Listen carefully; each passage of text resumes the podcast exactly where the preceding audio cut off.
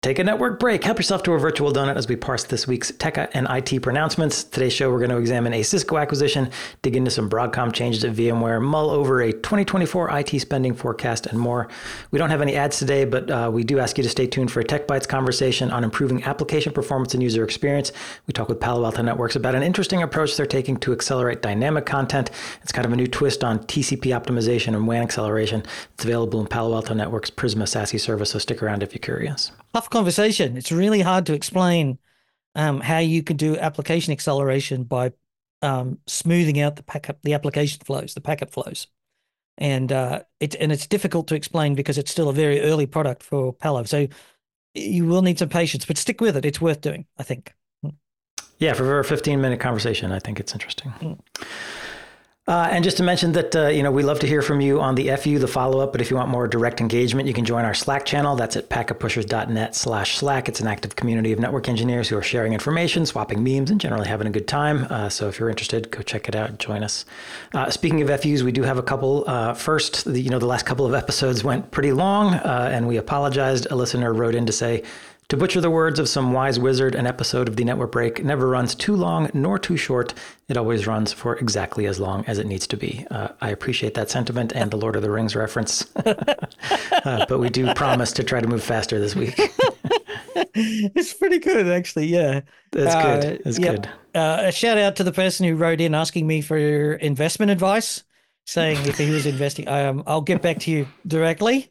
Uh, but I'm not sure that I'm the right person to be asking for investment advice because I don't, uh, I don't, I just basically recommend that you invest in um, whole of market funds. So exchange traded funds or investment funds from various portfolios and stuff like that. I found for me, wasting time picking shares was just way too difficult and, and made a very complicated lifestyle. So I didn't.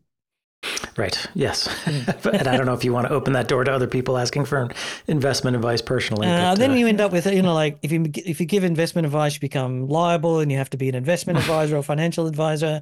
And then I live in the U K, blah, blah, blah. So, the, the, and also as somebody who's performing analysis, you don't want to own shares in the stocks that you're covering. So, because sure. then you can be accused of bias or promoting shares and stuff like that. Now, I don't own any shares in any of the stocks, you know, any of the companies in the tech companies at all for this reason. So I'm not the right person to ask. You know, the business that we run could be seen as a conflict of interest. We did never, ever wanted to risk that. So yeah, absolutely.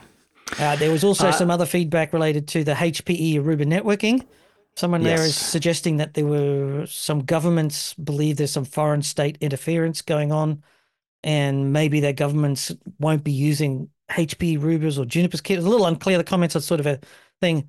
Um, but he's saying that the, he believes that there's some sort of stuff going on that are inside of government security that they think there's a foreign state in, interference there. I've never oh. heard anything, so I, thanks for the feedback, but I'm not sure I've seen any evidence to suggest that. Uh, and the final piece was somebody was talking to us and saying, we said the value of Juniper's Wi-Fi portfolio is Mist. They agree, A I is transformative, but he believes, he says that Mist is using custom hardware um, that the Aruba A Ps do not possess. Um, and that's right. So Mist is using custom features of the chipset that is inside of the A Ps to get more detailed telemetry to be able to feed into its system. So it's got better data. That doesn't mean that you can't put Mist over other people's A P Is. If they chose to, it doesn't make sense. Like it's obviously better from Juniper's point of view to sell new A Ps and get the revenue, the hardware and the support contract revenue and the software on the devices and all that sort of stuff. Um, but if you're missing a certain amount of telemetry, but you run them over, you put Mist over the Aruba A Ps, you can just say, this is, we're lacking this telemetry and so forth. In the same way that you run Juniper Apstra over Sonic or Cisco or whatever. Like we've talked to Juniper Apstra plenty of times and they talk about um, ripping out A C I and putting Apstra in on one weekend. Because all they have to do is replace the software. They don't have to replace uh-huh. the hardware. They use to keep the Cisco switches in place and so forth. So, you know, I see it as that. Now, maybe you lose something. Okay, maybe you do. But is that acceptable? I don't know. But if there's enough driver for it to say we just have to have one of these and maybe customers don't want to throw it, I think it's very confusing. It's too early to tell as well. It's trying to pick a winner at this point without all the information is very, very difficult. Yeah, I think his main point was that he, I guess he, we gave him the impression that we were saying, you know, uh, Juniper is essentially just going to layer Mist uh, on top of Aruba or mm. Aruba A Ps. And you, he says you, you just won't get the same operational experience because uh, Mist is using custom hardware. Mm-hmm. Uh, yes, and I just want to clarify, I, I do think A I was a primary driver for the acquisition, but also I want to clarify that one of the concerns I have about the acquisition is that, yes, there's no magic button to mystify the Aruba portfolio. That's going to take some significant effort if it even happens. Uh, I've had some other conversations with industry uh, viewers uh, since then, and it seems to me that maybe the strategy for the time being is simply just they're going to offer two Wi-Fi products for different use cases. So, mm. you know, if, if an organization doesn't want a cloud-based W LAN, then Aruba will be the option. Uh, and if you are want that A I and and cloud-based capability, then you go with Mist, um, and they'll just have mm-hmm. one of each in the portfolio. And another way would be to move Aruba into the mid-market and say that Mist is our premium product, Mist A Ps, Mist Campus, Mist Branch, Mist S D WAN yes, is our premium right. product, and that's our enterprise. And um, Aruba heads in a different direction down towards the more Meraki-like solution, which is target on the mid-market, gets a cloud-based backend, which they've already started with, of course, um, and so on and so forth. But I would think that's that's months away, maybe years away before that strategy starts to take shape, and it'll become clearer as time goes by. We're just guessing which way it could go, and, and you know, based on what we've seen other vendors do in this situation and what is out there working, we can make some educated guesses, but nothing yeah. certain, you know, until the fat lady sings, as they say. As they say. You know, yeah, that's so thank you for yeah, the... the fat lady sings, I... by the way, is a reference to opera. And they always yes. say the opera's never over until the fat lady sings. At the end of Wagner, the fat lady sings the final song. And so, yeah, just so that, yeah. Yes, a little cultural history there. I'm a savant, uh, okay. a cultural savant, I tell you. A regular opera patron you are. I've been uh, once. So, uh, I've been once. That's more than me. So here. Uh, let's get into the news portion of the show. Uh, this is an acquisition story we meant to cover multiple weeks ago, but it kept getting bumped. Uh, this is Cisco picking up the startup Isovalent. It happened in late December. The acquisition price wasn't officially disclosed, uh, but the tech website, The Information, cited an unnamed source Uh, claiming that Cisco paid approximately six hundred fifty million dollars in cash.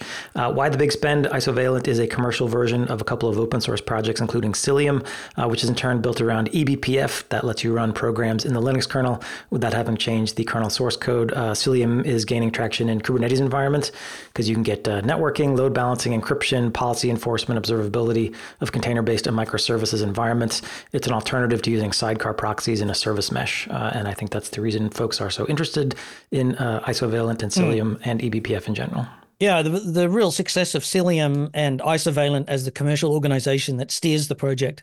Uh, and this goes back to the, the old business model from years ago of the uh, open source projects with a commercial, so that you have open source that you give away, and that's becomes a lead generation tool for the commercial, and you have versions yeah. of it and, and so on. And the challenge always has been around service mesh that's using sidecar proxies is the sheer cost and complexity. For every container you deploy, you have to deploy a sidecar, and that was just expensive and complicated and was very difficult to work through, but it was better than the alternatives of not having any networking at all. Um, and then the Cilium team were able to take the e B P F. The the e B P F project started out of PlumGrid, if you go back far enough, but they were able to, they uh, hired the people uh, around that and then started to use the e B P F as a, conceptually, it's a virtual machine inside of the Linux kernel attached to, that you can run programs in or apps in. And particularly it's been picked up by networking people because the Berkeley packet filter, of course, was to do with the networking stack. And if you can get into the networking stack, you can intercept the data flow or the data streams and do stuff. Yes. Um, and so when they had the e B P F, you know, finally got in there, well, that means you can now move the proxy function or the or the, the networking functions that you were previously doing into the e B P F L V M. And now you've got this uh, so much more control, so much more visibility, but you're also using much less resources. The container that has the networking load that's in in that container because it's running in the kernel because of the B P F. So the real success of yes. Isovalent was their ability to get e B P F into the Linux kernel, adopted by the, the kernel team, and the idea that they were able to put what is fundamentally, it's not a full virtual machine in the way that you normally think of. It's not a a type one, type two hypervisor. It's a very sub, you know, very limited. You have to run it, but that's what it is. And um, so Isovalent sort of has been the leading vendor for container networking for a while. Now, I see this as Cisco finally trying to take on N S X. And so they are now going to have a networking capability that runs on containers, potentially in virtual machines as well. And the Isovalent product, and using the Cilium project, can now get the sort of visibility, the security. Cisco can bring its security tools in and get to the endpoint. Because up till now, Cisco hasn't really managed to get a competitive product against N S X in containers. They've had several different tries. I think from memory, they've had two or three different products where they tried to get into the networking stack, and they've done partnerships with various ex, you know, open source projects. And as we always say around here, put a ring on it. And that's what they've done. So I, that's how I see it. Do you think, what do you think? Do you agree? Yeah, definitely. Cisco wants a stake in cloud native and Kubernetes environments. Uh, Isovalent gives it one that they didn't have before. Um, if microservices is how all new applications are going to be built, that is a good bet for Cisco. Although, again, like, yes, Cisco has a huge market presence and lots of Salesforce, but I'm uh, assuming lots of, you know, developers and so on aren't going to Cisco for their uh, Kubernetes infrastructure. So I don't know quite how they'll rectify that, um, but I, it does at least position Cisco uh, to get into Kubernetes and cloud native. Yeah. Now, of course, there's the question, large acquisitions tend to fail. This is a six hundred fifty million, rumored to be six hundred fifty million. This happened at short notice just before Christmas. So it sounds like Cisco did its usual um, seagull takeover. That's where it comes in on a Thursday, drops a bid um, and says you've got until Monday to accept it or we're gone. And to do it right at Christmas time is you know, probably... And it. It's almost ten times the amount of money that Isovalent had raised over two rounding funds, which was sixty-nine million. So I'm sure the investors were like, "Ooh, yeah, let's let's take this deal." Yeah, Christmas present, uh, right? So something in the stocking. So what, there's a couple of different angles here. I think this is, I think Cisco will make a success of this on balance. It has to, it has to round out, um, has to round out its networking capabilities in the container and the virtual machine network. We've talked about Broadcom and VMware a lot and how that merger. And I know that Cisco does have a competitive position against Broadcom. It's not happy that Broadcom ASICs are successful. It's not happy that the networking is moving away to Broadcom and they're losing revenue, I think. Certainly they're losing growth to competitors using Broadcom ASICs and chipsets, and the cloud companies, all that business that Cisco thinks would, you know, used to think was it, you know, belonged to it, has now gone. The cloud companies deal direct with Broadcom, and Cisco's not in that cloud market that Arista's been able to be at least partially successful in. But so I think this gets Cisco back into the heart of the enterprise. The future is going to be containers and virtualization, and gives them a position against N S X to compete with Broadcom. And Nutanix doesn't really have the networking capabilities, as I understand it, compared to that. But it also is multi-cloud networking. Cilium has extended its product into the multi-cloud networking product. And I don't think Cisco's multi-cloud products have been market leaders to to this point. And so now with Cilium, they could possibly build a better one, than they could actually start to attract more companies to the U C S platform and to its hyperconverged platforms around Nutanix. Yeah, I think a risk includes, you know, Cisco, if they decide to play funny licensing games with uh, Isovalent, which is based on Cilium, which is an open source project, and that yeah. Cilium open source project is run by Linux Foundation. If they go like the I B M route with Red Hat uh, and try to mess around with the licenses uh, that upset the open source community, that could be a potential mm. uh, problem for them. And as we know, Cisco does like to try to extract as much revenue out of their acquisitions as possible. So I, we'll see what happens here. But uh, that's, yeah. I think, a potential risk. I do have some concerns about Cisco as custodian of an open source project. I would say that Cisco's history on that's pretty mixed, um, but generally trending towards the negative. It doesn't have the sort of um, internal culture to sustain them over a long right. period. I'm saying, you know, they can usually sustain them for a couple of years and it, and it goes well, but over after time, the Cisco V Ps are very focused on the bottom line, and open source projects over time tend to just be seen as a cost and therefore something to be removed or ditched or thrown out or whatever. And I, I just hope that, you know, this is a very core, the function of eBPF is that it's in the Linux kernel. I think if Cisco fumbles this, the whole of Cilium disappears because it de- depends on something called, you know, in eBPF. And uh, we'll see how it goes. But, you know, I'm I'm very positive that the whole thing is probably worthwhile. They did pay a big price, you know, six hundred fifty million dollars rumored. That sounds about right for a business that was hustling along in the HashiCorp direction, in my opinion. You know, could have gone all the way to five billion dollars in my view. Um, reasonably, you know, if it had have stayed out on its own, it would have become the dominant networking for that.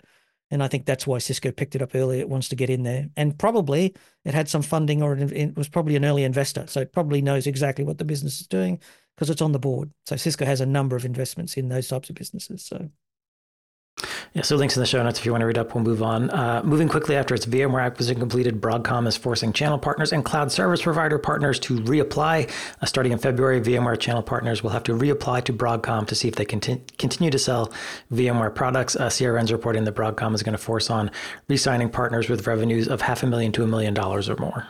So Broadcom's going to make big changes to VMware. It would look at its existing business model and it would say the sales organization is not focused. It's all over the place.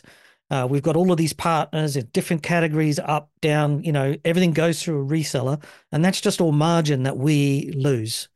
And so the thing that Broadcom did when it brought on board Symantec and Computer Associates was it took all of those accounts direct. So what it does is builds its own sales team and starts managing those directly. So that's what it's doing for for for, for its VMware acquisition. It's beefing up its own sales team. Uh, there's a second part to this where we'll talk in a minute about their simplification of the portfolio. They're ditching uh, fifty-six products and simplifying down to just a, a lot less S K Us that customers can buy. So it's a lot mm. less time, a lot less effort to do the selling. But I was a bit surprised to see them basically saying, we're going to take the top two thousand customers, I think it is, they're ours, and the resellers can have the rest. And even if you're a reseller, you now have to reapply. So what they're going to do is filter out all the resellers and just pick a handful so that the reseller support organization, they can get rid of all that headcount.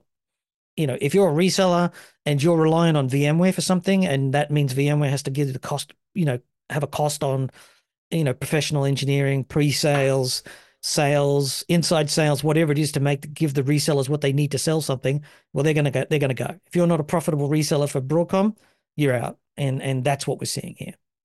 Yeah, same for those uh, cloud service providers who are uh, reselling VMware cloud services. They too will have to reapply. That's in April of twenty twenty-four. Um, so it's, again, Broadcom moving very quickly to maximize revenue and squeeze customers as hard as possible. Uh, in a similar vein, VMware, as you mentioned, is putting an end to perpetual licensing to make everything a subscription license. Uh, the announcement states in part, quote, "We have simplified the portfolio to a few offers focused on our best technology, VMware Cloud Foundation and VMware vSphere Foundation, as well as optional advanced add-on offers." Mm. Uh, so yes, you can no longer get a perpetual license. It's going to be all subscription models going forward. And there is a streamlining of the portfolio. Um, but uh, yeah, it's yeah. again, part of that effort to maximize profitability. Yeah, it's it's very interesting because this is really disrupting their infrastructure space, because resellers have always believed that they have to sell the whole bundle. You have to sell the hardware and the VMware and then the application that goes on top and the firewalls and the networking, and somebody needs to help customers with the integration of it. But I think there's also a realization that the bigger customers do the integration themselves. That is, the reseller doesn't generally come in and tell them how to design something. They're just a, you know, they're usually just a, a shop where you go and pick your licenses off the shelf and you get them delivered. Um, the question is whether it disrupts the reseller business. How how how much impact does this have to resellers? Do resellers die? You know, do they go out of business because they're no longer getting revenue from the VMware? I spoke to some people about it, and the resellers are probably going to lose three to five percent of their income. It's probably not very profitable, according to what I've been told. So maybe there's no impact, but I think it's going to be much more damaging to them in terms of how customers perceive resellers in the industry. If you're buying your VMware licenses directly from Broadcom, what's the point of a reseller, right? And mm, so that yeah. just shift in the value proposition. If it's not your one source for everything, you know, most customers keep one or two resellers around and they, you know, do some price matching between them. That's mostly just haggling with yourself. It's pointless. Um, and, you know, they use them to help them, you know, work through the the vagaries of licensing or what product to select or getting some free sales support. But, you know, do resellers survive if they're no longer going to be able to do it? So, and does this start a, a much larger trend where companies like Cisco and H P E and Dell say, eh, we should be going direct as well? If they're, if if Broadcom's going to go direct, is this something that we should be doing? And if we see that, then I think, you know, that's going to be interesting. Yeah. Uh, and in regard to the licensing changes, you know, uh, there are some customers, uh, we've seen the industry as a whole moving away from perpetual licensing to subscription licensing. So frankly, it's not a surprise that uh, the new VMware Broadcom would also uh, take this road. I think customers can probably expect uh, price increases as this happens, um, and you lose out on the opportunity to do things like sweat an asset yeah. uh, with a perpetual license. So be prepared, buckle up. Yeah, I, and I think this is going to be much more, um, this is the next item, which is VMware ends all perpetual licensing, yep. uh, which was the announcement that came out just this week. So the Broadcom ditches cloud service providers because Broadcom's going to deal directly with cloud service providers, you know, and, and partners are now being terminated and asked to reapply so that they can reevaluate whether it's worth doing business with them, because those programs, you know, it just all creeps in over a period of time. But probably much more structural is that VMware has said no more perpetual licenses. We, you buy a subscription, the subscription lasts a maximum of three years, and then you have to come back to it. And so I think this is really interesting. What I am finding is that I was in various forums, Reddit and Discords and Slack channels, um, customers are basically reporting that these renewals, the renewal subscription license renewals, are three hundred to six hundred percent more expensive than what they were paying before. So wow. Instead of being offered, you know, and what Broadcom seems to have done is they've discontinued fifty-six or fifty-nine products completely, and anything that was down at the bottom end. So if you were just buying, you know, a license to use E S X i for twenty, you know, for ten servers or something like that, now you have to buy VMware Cloud Foundation. So now you get a whole bunch of stuff that you aren't using today, and but you don't get a choice.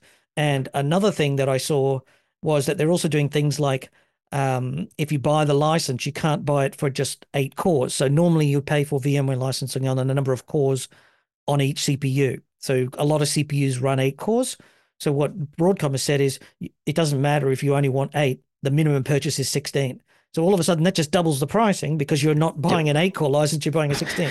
So, you know, there's multiple ways to increase the price. One way is to, and they, and Broadcom, to be fair, did say we aren't increasing the price on our on our items, and that does appear. So if you are already a V C F, you know, VMware Cloud Foundation, those prices don't increase.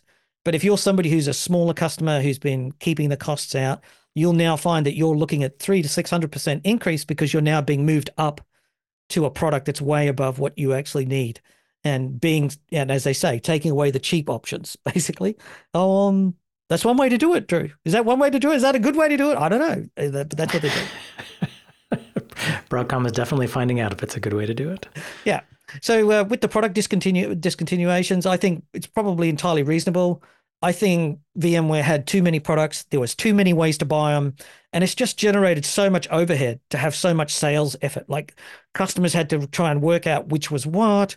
The reseller had to work out all the different licenses. Then they had to go to VMware. The VMware had to have a massive sales team to try and work out what license was relevant to what they were using and which C P U, and is it running on this blessed hardware, and, you know, all of this stuff.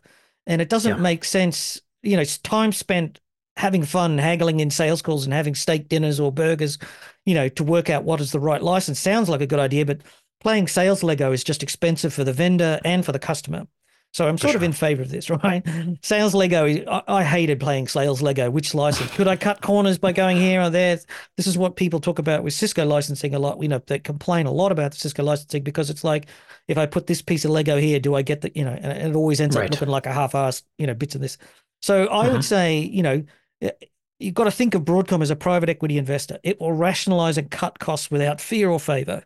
And it wants all the cost cut out of this business so it can maximize the profit, cut it down to the bare minimum. And if it burns a few customers, that's okay, because the costs that they cut are worth more than a few customers that get lost. So don't don't start crying in your boots about that. Just suck it up and get on with it. And but, you know, we are saying here, less product managers, less salespeople, less marketing people, less developers, less Q and A, less tech support, because you've got less products. Everybody gets the same product. So we're going back to this sort of one size fits all type of infrastructure. And I think, fine, I, I'm okay with this. I think we need to have a reset. We've got to get away from this, the the confusion of choice, where people think that choice is important. It's not. What you want is a solution. You want to buy it and get to work on it. You don't want to waste six months or a year haggling with people about what you've got. I think this is good for good for everybody. Yeah, in general, I'm in favor of uh, licensing simplification and even product portfolio rationalization to get rid of stuff that mm. people aren't using or don't need. That makes sense. Streamline the process.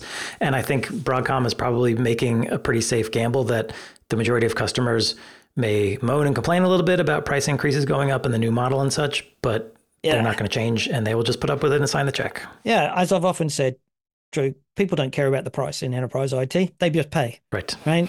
Once you, you know, obviously Cisco's, H P E, Dell are all high-priced options.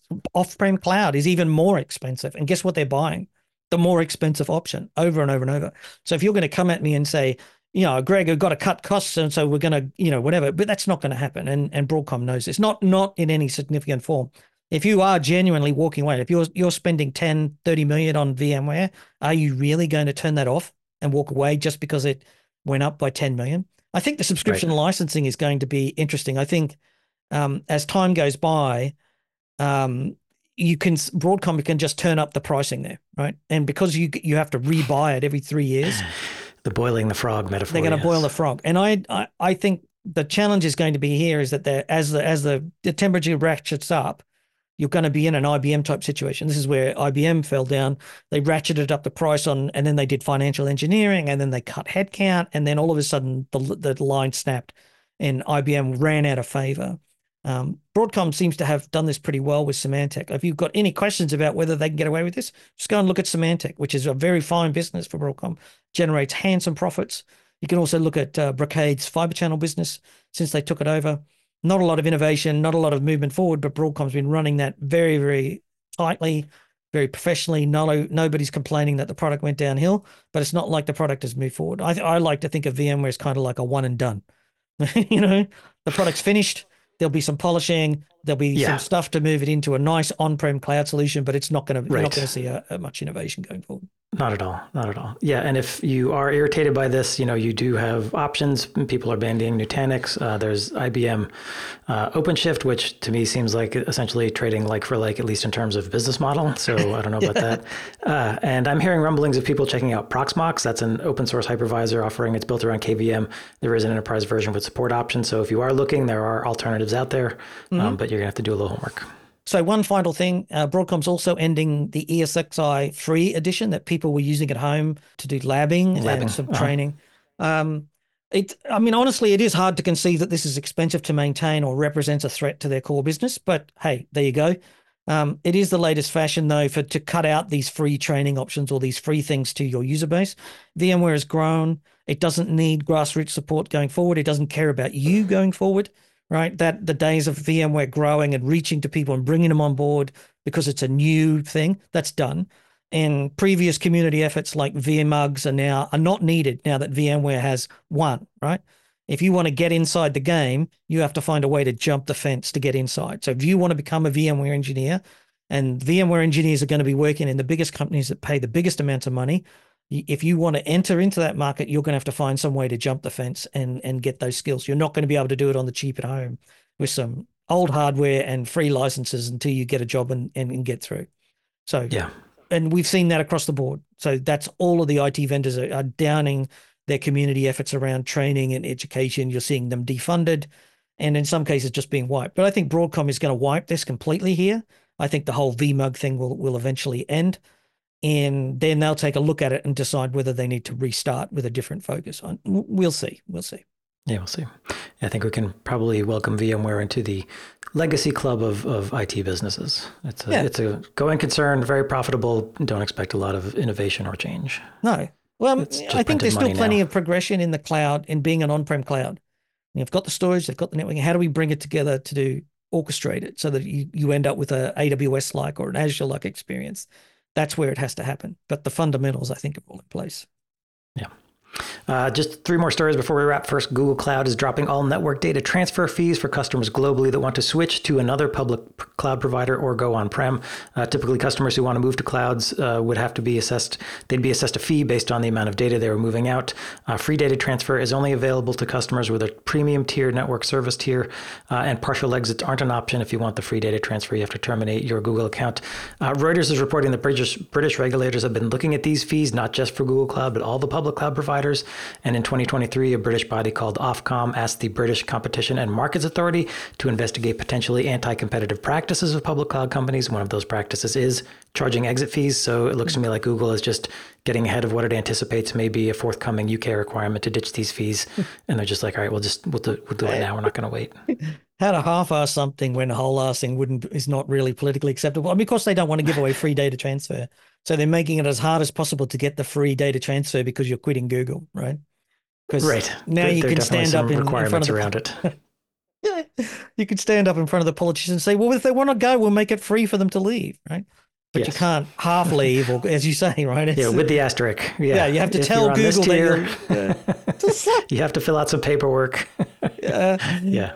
Yeah, like, uh, okay, like almost, but not quite. No, right. no donut for you. It's like how to make sure that this is as difficult as possible to invoke, right? So, right. Remember, yes, all it's clouds not an are easy process. All clouds are proprietary. They're locked in. You can't get out. They're, you know, the Hotel California of of technology. Um, yeah, the fact that you can open the door for free doesn't necessarily mean you're going to walk through it. Right, there are requirements still if you if you want this free option. So yeah. read the fine print if you're thinking about this. Yeah, uh, but I also wonder if this is going to, if you know, this investigation in the U K moves forward, if we'll see similar moves from the other big public, public cloud providers. They just may wait until they are told to do it, as opposed mm-hmm. to Google just uh, diving in. Mm-hmm.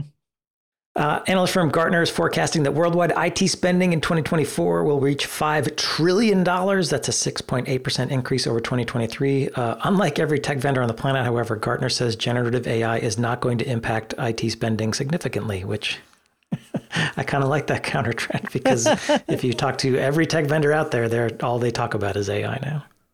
Yeah, this, this is really interesting because Gartner is actually predicting growth in one part, and they're saying that the growth is actually going to be due to Um, A I, and that A I is absolutely a boom market. But then they say in another part that it actually isn't going to affect I T spending. So I'm a little bit confused about this one. Uh, but what they're actually saying is I T services is going to continue to see an increase in growth. So I guess if you take the view that A I is a part of I T spending as a service, because you're using it as a SaaS, does that work? I don't know. I guess, yeah. Or, it, it's it's not a full report. We're just getting the, the presses that mm. uh, Gartner makes available for free. So uh, there's probably details we're missing if we had access to the whole thing. But uh, I thought the top line numbers, in fact, were interesting. five trillion dollars, uh, six point eight percent six point eight percent increase. Uh, yeah. It, th- I guess that's a good forecast for I T spending. Yeah, I T spending has been on a very slow growth. So in twenty twenty-three, it was three point three percent, according to Gartner. And in twenty twenty-two, it was only a zero point three increase. So then they say that it's largely due to change fatigue amongst C I Os. Uh, they think, but what they're predicting here is that momentum will regain in twenty twenty-four with an overall I T spending increase. Here's my prediction, Drew. I T spending is flat and A I is worth about six point eight percent. However you look at it, one way or the other. Does that make sense? so, I guess so, yes. Yeah. So. Yeah, we shall see. All right, our last story for the day. Uh, semiconductor manufacturer T S M C announced earnings for its fourth fiscal quarter, twenty twenty-three. The company brought in six hundred twenty-five billion new Taiwan dollars in quarterly revenue. That converts to about nineteen billion dollars U S. Uh, that number is down one point five percent over last year this time. Net income is also down almost twenty percent compared to Q four last year. However, the company did beat market expectations for its Q four and is touting new growth opportunities for the coming year, driven by... Dun, dun, dun, demand for A I. So A I, um, the demand for A I is key to T S M C because A I chipsets are so power hungry. So that is obviously G P Us and so forth, the A I hardware.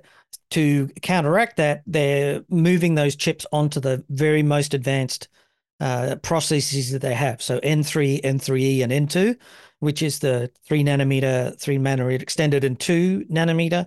Because the smaller the, the smaller the the nominal, you know. production size, the less power that they consume. And so you can put more transistors on for the same power level, et cetera, et cetera. Talked about that plenty.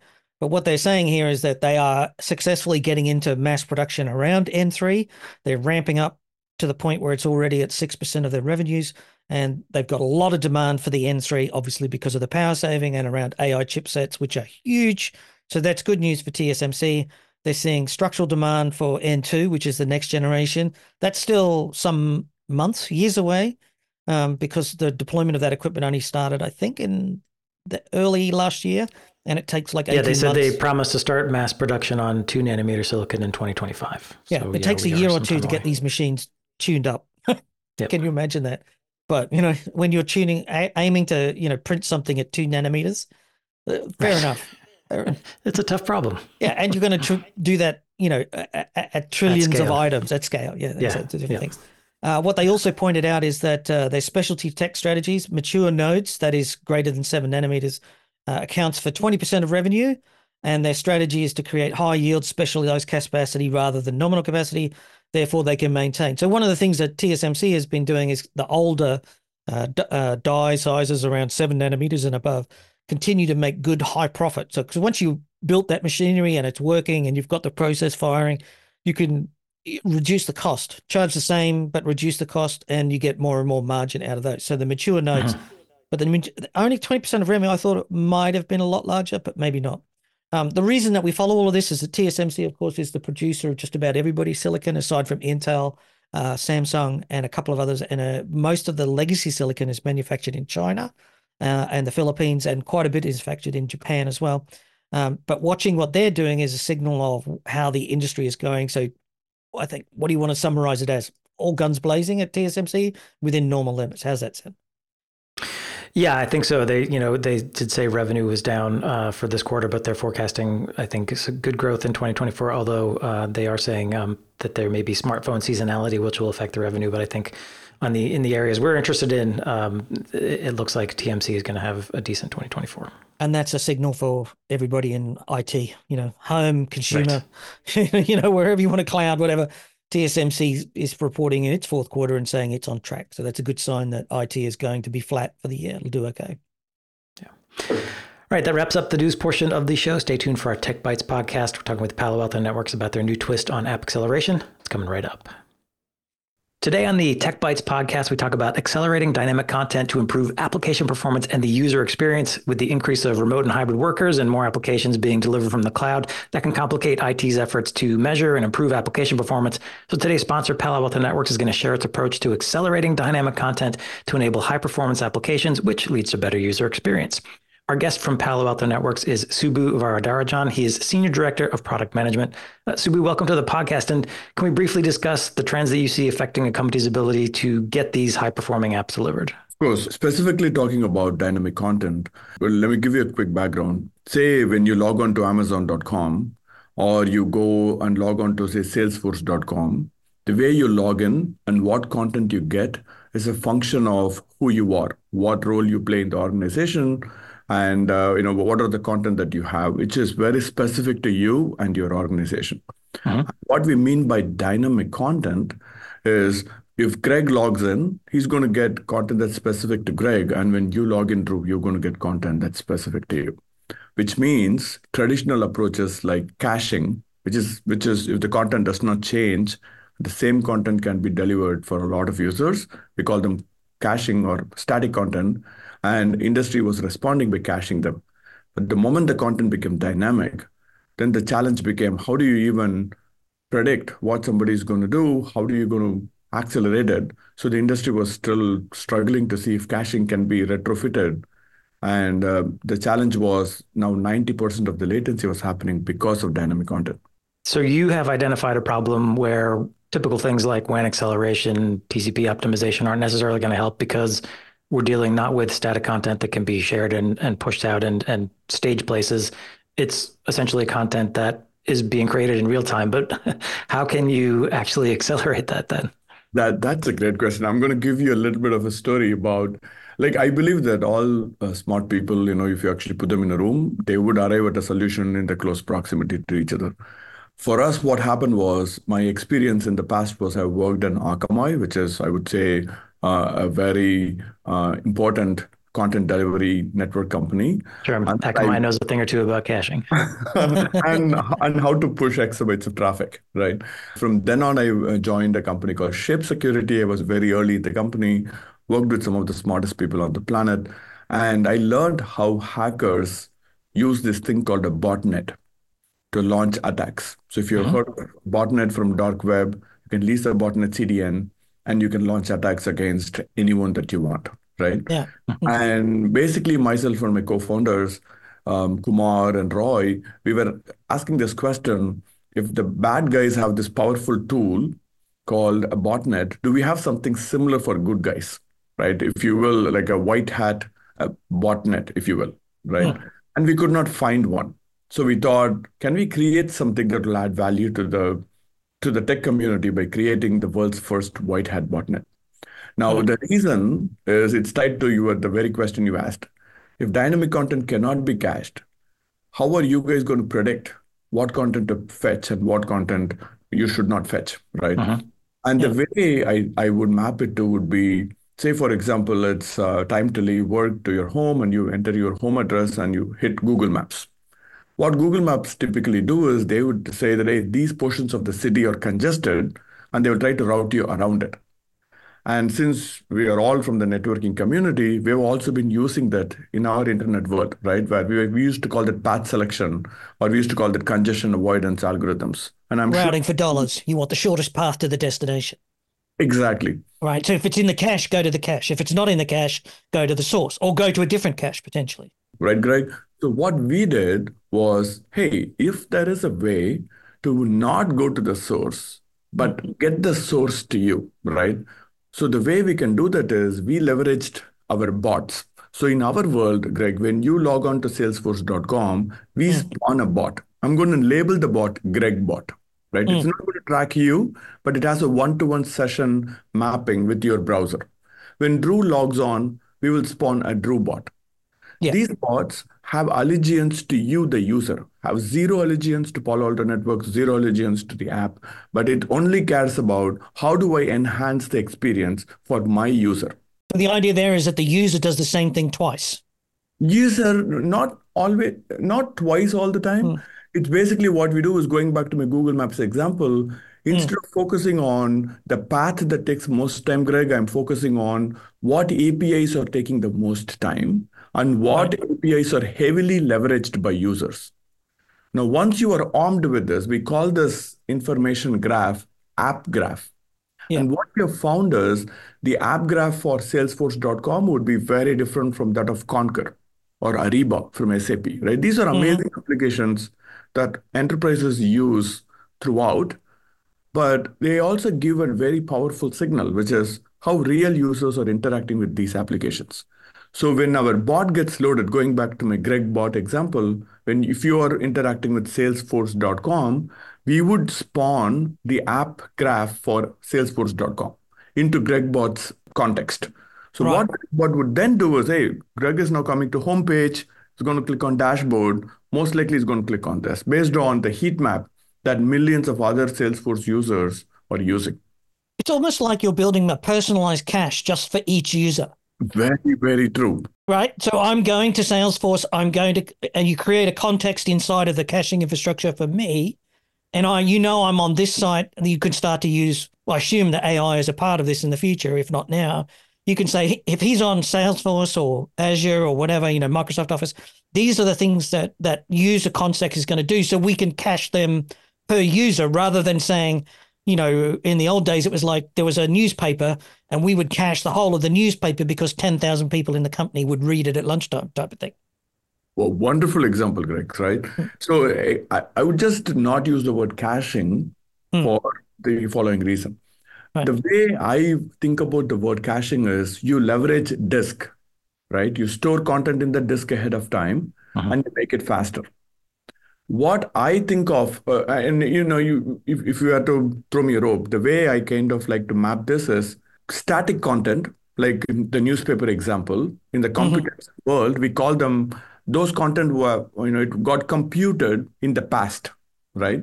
And the same content can now be consumed in the present by millions of users. That yeah. means you can store them in the disk and you can just take it from the disk and deliver to your users, yeah? Mm. For dynamic content, you got to do the opposite, which is you have to compute the future. And the way you compute the future is by leveraging bot technology. So what our bots do is they understand, hey, this is how users would typically interact with salesforce dot com. Yeah. So they're now computing the future so that when real Greg comes and clicks on something, your mm. bot has already got the content. So we are leveraging compute and not disk. Right. Okay. And the point is that you're sort of anticipating, you know, maybe which set of A P Is or which services are most likely to be called by Greg, that is. Greg bot. And yeah, you'll exactly. get to those as fast as you can. That's correct. And what right. we do is, because we are now decoupling the time it takes for the cloud to prepare the content, right? These are dynamic content, which means today the entire world is what I call reactive, which means you once the user starts to click on something, then it starts the domino effect, right? Then the, it goes to the C D N. From the C D N, it checks the caching in infrastructure. It's not, then you find the fastest way to the mothership where the apps are running. Then the apps now starts running. So think of this like a relay race. Once you click hmm. on it, then everybody runs, except apps are getting more complex, right? They're getting personalized. We are we are using large data set to get you using single page applications or P W A, yeah. you know, print yeah. when accessed, all that. So like the whole context of rendering a web page is in a state of flux. There's so many front ends now, so much like React and all of yeah. the frameworks that we're using in JavaScript. You can't cache objects. You have to come up with a different way of of accelerating app, accelerating the service, not accelerating the objects. Exactly, right? And so what we realized was, what if we decouple the cloud latency and think of that as whenever uh, the client app is requesting for something, if we already have the context, our bot would now deliver that instantly, because now through Palo Alto, we got the content. We also scrutinize the content for security, because we know Palo Alto is the security uh, giant in the world. We're one of the best security companies. And with that, now we are bringing performance. And what I found to be fascinating was, while we were a startup, we were focused on e-commerce and streaming and media delivery applications. And when we came to enterprise application, it was very interesting to see how the top C I Os are combating security versus performance, right? Yeah. You must have security. At the same time, with the modern world, uh, you know, I was talking to our chief product officer, and, and he said something that was very interesting. He said something like, hey, um, if you think about uh, how we had M P L S technology, right? Mm-hmm. Then we had S D WAN technology. All these are amazing ways that as a technology, we are trying to figure out how to deliver the best experience. And now with Zykeda, you guys are now trying to figure out how do you customize the experience for every single user yeah. by using machine learning, by using large data set. It strikes me that this is already very similar to what Palo Alto is doing with Prisma, because each user use accesses the Prisma SASE, like in SASE, they access yeah. content scanning, logging, threat detection, threat analysis, you know, permission brokering and all um, digital experience monitoring, all those things. Mm-hmm. And what you're adding here is the next thing, which is to say, can we, ex- we're already doing all of this processing um, per user in a very real sort of way, but now you're actually adding this concept of, can we accelerate the application more? Exactly, Greg. Right. right. I, the way the way I, I think the way you mapped it was actually wonderful. Yeah. Our users today, when they use Prisma Access, they have the peace of mind that you get protection from zero-day threats. You you actually get uh, protection from data leaks and all that stuff. Right. We are in That's the business right, yeah. of making sure you get the secure access to all applications, mm. private or public. Now the question is, if you are a Fortune five hundred, if you're a G two K company, you have a distributed workforce, which means ninety percent of your workforce is outside your headquarters. And all of them are now accessing applications from environments that might not have enterprise-grade networking. Like you might be traveling and you might mm. be accessing your app from airport. All of us have been there where we can say that it's less than ideal conditions, right? Or Starbucks. Or your, your home, where it might not have the same grade experience as your workplace. Right. What we figured out was, if we can accelerate the dynamic content, and we can also understand how you are connecting to us. Are you having packet loss problems? Are you having some connectivity issues? And yeah. figure that out and customize the delivery for you. Then you're going to have best end-to-end experience. So does this mean the product is being delivered uh, as part of sort of the A D E M, the Digital Experience Management or Monitoring Suite? Is there an agent involved? It sounds like it's also incorporating SASE. Can you tell me about all the pieces to, to get this capability? Absolutely true. So the way this technology works is it's a turnkey solution. It's going to be an add-on on top of Prisma Access. So for all customers who are already having Prisma Access, they can now get faster than direct internet experience. And mm-hmm. what I mean by that is, say you connect to salesforce dot com with no security and say it takes five, it takes say, twenty seconds to render a page. Now with us, we are now able to get the same page with full security enabled, but at five, up to five times faster than the direct internet experience, right? Now this isn't W A N acceleration. You aren't doing header compression or content inspection. You're not cracking the S S L. This is literally, is, to me, it sounds almost like there's a strong emphasis on predictive here. You can predict where the user's going next, so you can preload something. Uh-huh. Yeah, exactly. So we are doing the T L S uh, encryption yeah. when it comes to app acceleration, and we yeah. are predicting. I, I think that's the important point here is yeah. we are trying to pre-compute the content on behalf of the user based on what is relevant for them contextually.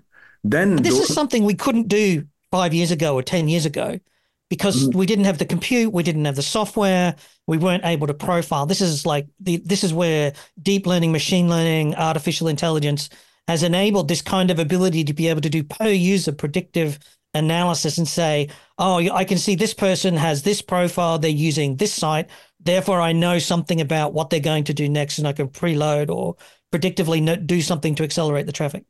That's that's exactly right. I think any new technology that comes into uh, our world, I look at that as two uh, phases, right? Phase one is where we call this a playful toy, where we play with them, we enjoy yeah. them, but then are they enterprise ready? And what I mean by enterprise ready is, can it be dependable? Can it be mission? Can it be applied for mission critical applications? And I think we are reaching an inflection point now where we can now rely on these technologies in a very predictive way. And yeah. we can still deliver value uh, yeah. in a way that that's ten x better than the past in a consistent manner, right, Greg? So I think that's the inflection point that enabled us to now use these technologies in real time. What I want to ask is, uh, if, if, I'm, if I'm here listening to this now, if I'm an existing Palo Alto Networks customer, is this just an add-on to my existing Palo products? Like, do I go to Prisma, add this, and then go to my Palo devices and start to enable the features? Is it that simple, or is there something extra? Thanks for actually bringing that point out. This is just an uh, add-on.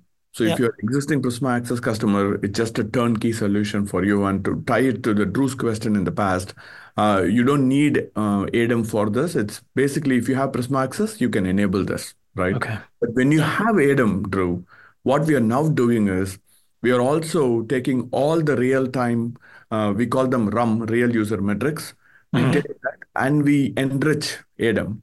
So now if you're an I T person, you get, I would say, two points of view. One, even when there is no problem, we are now giving you an accurate depiction of how real user experience is getting impacted based on the traffic they are consuming, not synthetic test, but precisely based on what they are consuming and what are the disturbances that they are getting subjected to.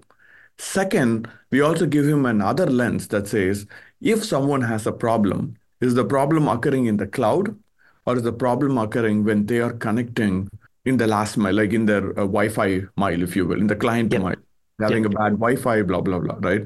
So with this, we find that we can reduce their M T T, or mean time to resolution metric, significantly because there is no guesswork. If someone calls the I T person, now the I T person can clearly say, hey, you had these connectivity issues, and this is the reason you had this bad experience.